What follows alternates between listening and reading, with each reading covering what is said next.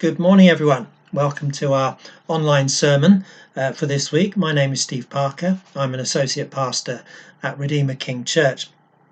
Um, we're doing a topical series on a variety of subjects, all of them beginning with the letter P. And I'm going to be looking at what the Bible says about praise. Now, I did actually volunteer to speak on a different subject. Uh, I volunteered uh, powers and principalities in the epistles of Paul but I think uh, everybody agreed that that would have been an overdose of peas, and uh, no one wants to overdose on peas, do they? Um, not in any sense. So, praise it is. So, let's start with some definitions because it's always good to define your terms so we know what we're talking about. An everyday definition of praise is a verbal declaration of approval or affirmation about someone or something we love. And we do that every day, don't we? We praise our favourite football team, well, at least when they're winning. Uh, I hope that we praise our spouse or our children. Um, and uh, of course, as Christians, we praise God. And this usually takes the form of song, but it can be spoken too. The important element is that praise has verbal content, it requires language. It's something that's expressed primarily in words of approval and affirmation. Now, sometimes the act of singing together in church, do you remember that? Um, that's known as worship. But this can be a bit confusing because worship in the Bible refers to far more than what Christians do when they gather together. It's much more than the time of singing uh, that happens before the sermon. Although it's not wrong to call it worship, it's just that worship is a far bigger category. Worship is what we do with our whole lives. Uh, Paul makes that clear in Romans 12 1 and 2, where he says that the offering of our bodies is our spiritual worship. In other words, worship is our whole lifestyle, it's everything we do. But we're focusing on praise this morning, um, and praise is part of worship. so, as I was preparing, I, I got out a great big concordance and I looked up every reference to praise in the Bible and there are literally hundreds of them. But about 95% of them are about praise to God. And someone asked me whether I was going to speak about praise of other people. To which my response was, well, that's not where the Bible puts the emphasis. Um, now, of course, we should praise other people where that's appropriate, where praise is due. It's just that the Bible normally uses different words for that. It says encourage one another, honor one another, and so on. So it seems that praise is almost exclusively something that is directed towards God. So, how should we tackle this uh, vast amount of biblical material on praise? And as, as I was reflecting on it, it seemed to me that there are three dimensions of praise. Not the only three, I'm sure, but uh, these impressed upon me and there will be an opportunity for questions and further discussion afterwards in our Zoom coffee lounge, and uh, details about that will follow. So, the first point is I want to talk about praise as a destination. What do I mean by that? I mean that praise is the goal of history. This is where everything is heading. Well, what's the evidence for that? You say. You make the claim. Uh, well, let me give you some exhibits, as it were, some evidence. But I think we can illustrate it firstly from the book of Psalms as a whole. Uh, as you may know, there are 150 separate Psalms uh, gathered together in, in a single collection. And these Psalms convey every emotion of life there's anger and joy, sadness and contentment, anxiety and peace, despair and confidence. All of life is in the Psalms and references to praise appear throughout the whole book. There's hardly a psalm goes by where there isn't at least one verse with a reference to praise. And yet there is a clear movement, there is a sense of development, there is a shift of emphasis as you go through, so that most of the psalms that we would regard as laments, those that reflect on the, the sufferings of life, uh, they are predominantly in the first half of the book whereas the psalms that are more exclusively praise appear in the second half of the book. Uh, and so the sound of praise gets louder as you go through. And when you get to the end, it's almost all you can hear. In fact, the last five Psalms, Psalms 146 to 150, are unadulterated praise. And that's not proof that praise is the goal of history, um, but it might be a clue. It becomes much clearer in the New Testament, especially in Ephesians chapter 1, where, where Paul makes a few statements that hint at God's ultimate purpose. Uh, in Ephesians 1, Paul is outlining um, all the blessings of the Christian life and all that God has done for us uh, in salvation through Christ. And three times he uses a phrase in verse 6, verse 12, and verse 14, where he says, All this is to or for the praise of his glory. It's all about the praise that will go to God at the end. Why did God save a people for himself? Why did he even create the world in the first place? Those are big questions. Why did he send Jesus and the Holy Spirit? And part of the answer, I think, is because God wanted a people who would be a, a, a testimony, a living example to the world of his grace. So that in the end, there will be a people praising God for all eternity. That is the goal of history.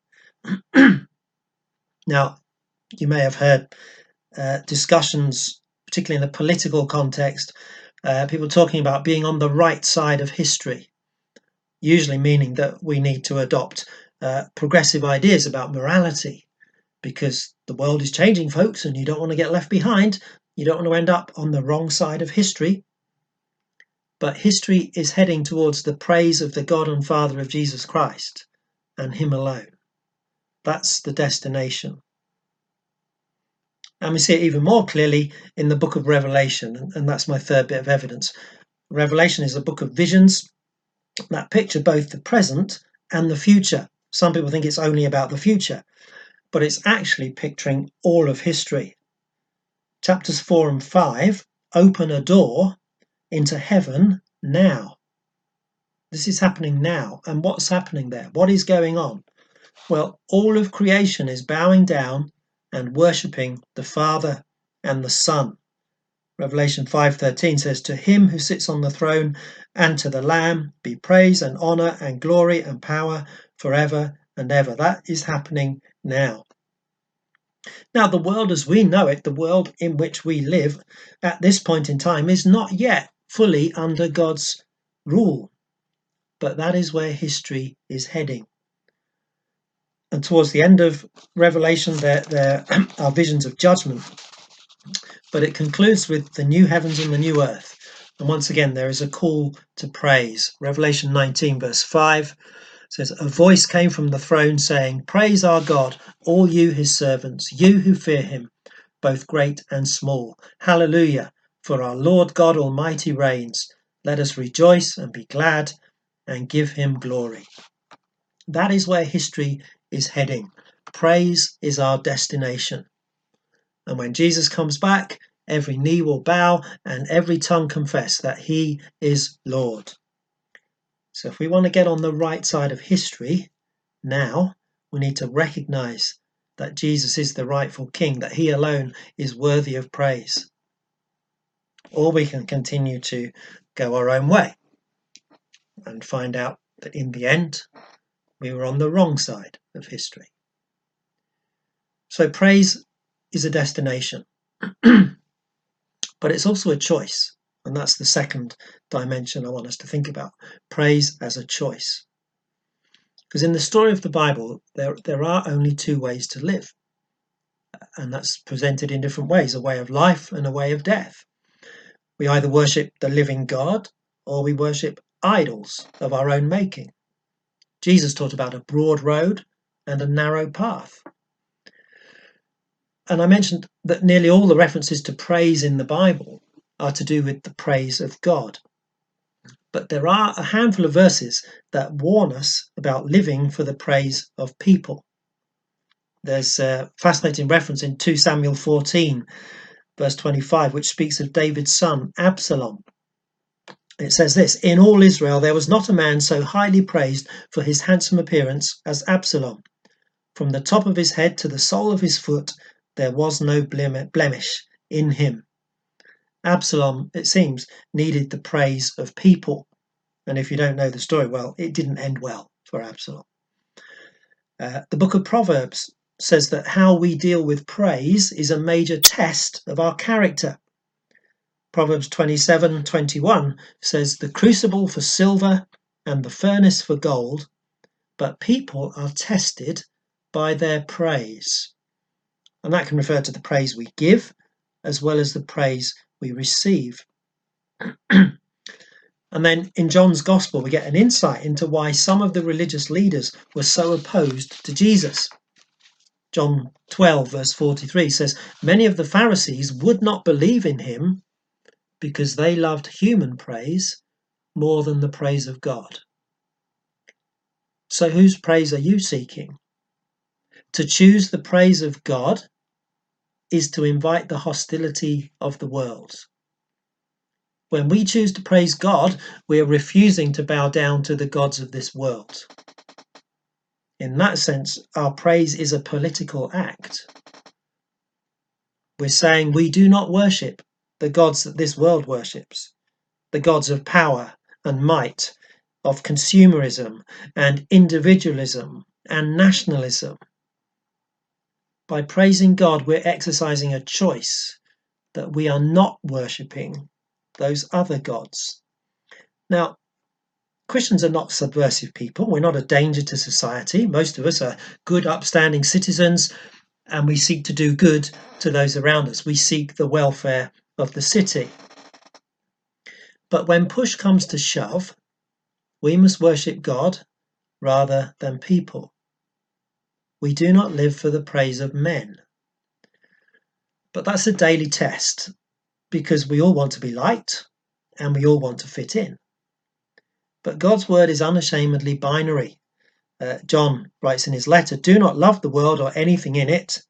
If anyone loves the world, love for the Father is not in them. so, this topic of praise touches on the whole area of uh, idolatry and who or what we, we worship. Because what you praise reveals what you value. And in the end, it is often said, we become what we worship. If you worship money, uh, we become greedy and everything gets reduced to a, a monetary value. If we worship sex, we become selfish and preoccupied with appearance. If we worship fame, we become narcissistic, inward looking. If we worship power, we become ruthless. But if we worship God, we become more like Him. We start to reflect His likeness. So praise is not only a destination, it is a daily choice that we face. And it's a choice that has transformative power.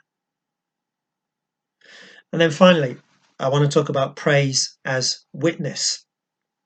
Uh, I quoted Romans 12 earlier, where Paul says that all of life is worship. And Peter says something similar to that as well in, in his first letter, 1 Peter 2, verse 9. But he uses the language of praise when he says, You are a chosen people, a royal priesthood, a holy nation, God's special possession, that you may declare the praises of him who called you out of darkness into his wonderful light. So, what does a life of praise look like? It doesn't mean we go around singing Christian songs at the top of our voices. Uh, Peter goes on to explain what it does mean. That it means abstaining from sinful desires and living such good lives among and before people so that they too are brought to a knowledge of God. A life lived in praise of God then looks like obedience to God and it looks like doing good to others. And that is part of our witness. Now, there are particular occasions when the choice to praise God is a very powerful witness. Uh, when times are hard, praise is a highly effective counter response. Psalms 42 and 43 are, are often uh, described as psalms of depression. Uh, and certainly the, the, the psalmist is downcast and feels far away from God. But he doesn't give in to despair. Uh, three times th- there's a, a refrain as he talks to himself. Says, Why, my soul, are you downcast? Why so disturbed within me? Put your hope in God, for I will yet praise him, my Saviour and my God. He continues to praise, even when he feels apart from God, and he holds out hope for better days. There's an even more stark example, I think, from the prophet Habakkuk, one of the minor prophets. He can see that there's a lot wrong with the world, and God doesn't seem to be doing anything about it, about all the injustice. So uh, God speaks to him and and reassures him that he is still in control and that he is still working out his plan and his purpose, even though Habakkuk doesn't fully understand it. And the heart of faith keeps looking to God and trusting in Him. That's one of the key uh, verses in Habakkuk. The righteous will live by faith. We keep trusting, we keep our eyes on Jesus. And at the end, it brings out this prayer, uh, which uh, I'm sure you may have heard before.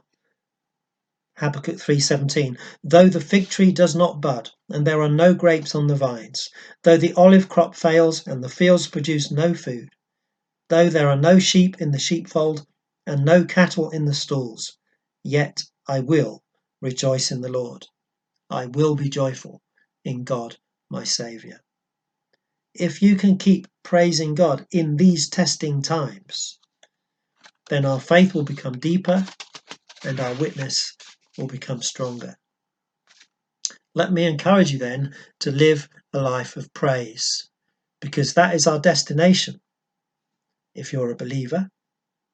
It's also a daily choice we face when we're confronted with the gods of this world. But you might be feeling a little bit disappointed this morning. you might be wondering, well, he hasn't said anything about the mechanics of praise. You know, how should we do it? And that was deliberate because I think there is complete freedom on that one. There isn't a one size fits all approach. We all have our preferred styles of music, our favourite songs and artists, and so on. And I certainly don't want to restart the worship wars this morning. But since we aren't able to meet together at the moment, there's kind of a wonderful freedom and opportunity in that. It means that we can choose to worship in whichever way we want. Uh, we can choose to listen to which whatever kind of music you know is our is our preference. But my point is, make sure that you make that space in your life. Make sure that praise is built into your life. Listen to praise music. It doesn't matter when it was written. It doesn't have to be hot off the press contemporary. You know, it doesn't have to be uh, 1980s. It doesn't have to be 1750s. It doesn't matter when it was written. Just download some music on your phone or or get some uh, CDs of Christian music. Listen to Premier Christian Radio. Use the um, recorded songs that we that we've put out on the RK um, Facebook page. Just make time and space for praise. And thank God for who He is and for what He's done. That is essentially what praise is. That's the mechanics. We thank God for who He is, what He has done, what He is doing, and what He will do. It takes the focus off us and puts it back on God.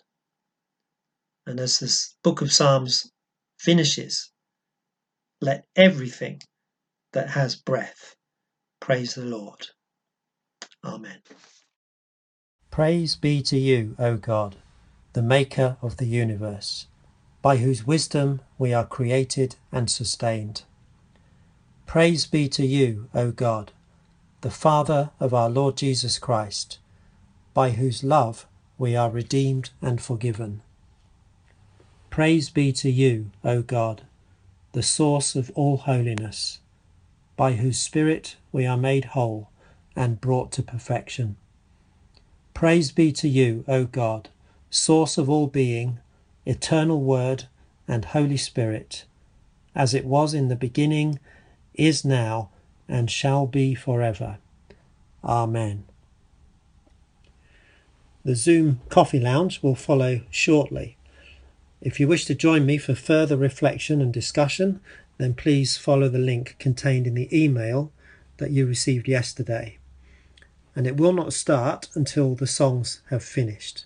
So let's continue to worship God in song. The first one is called Dance Again.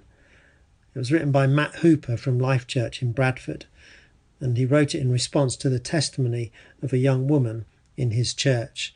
And you can watch the story on YouTube if you just search for the story behind Dance Again. This woman had been in a wheelchair for nine years suffering from ME, but she held on to the promise that one day she would dance again. And the song is a testimony to the power of praise.